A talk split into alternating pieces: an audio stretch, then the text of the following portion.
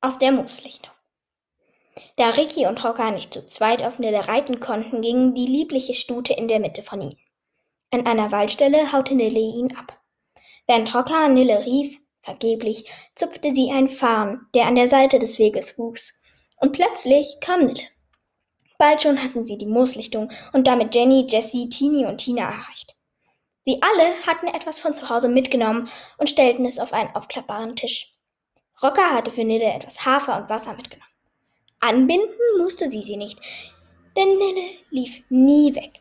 Als aber der Hafer leer war, ging sie näher ans Buffet, um das Essen zu betrachten. Die tollpatschige Jenny stieß sie am Hinterrücken. Wie jedes andere Pferd rannte Nille weg.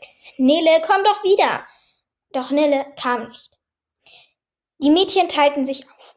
Rocker und Ricky gingen nach rechts, Jenny und Jessie nach links und Tini und Tina geradeaus. Wie immer, wenn sie nervös war oder Angst hatte, rupfte Rocker etwas vom Wegesrand. Heute war es Fahren.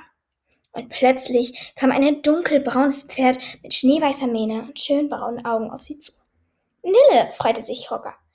Jetzt gehen wir aber nach Hause. Nille blieb beim Nachhauseweg die ganze Zeit dicht an Rockers Seite. Einmal aber warf Rocker den Pfann weg und Nille blieb stehen und schnüffelte an ihm. Ich glaube, Nille reagiert besonders auf Fahren, überlegte Ricky, die Nille und Rocker die ganze Zeit beobachtet hatte. Rocker nickte.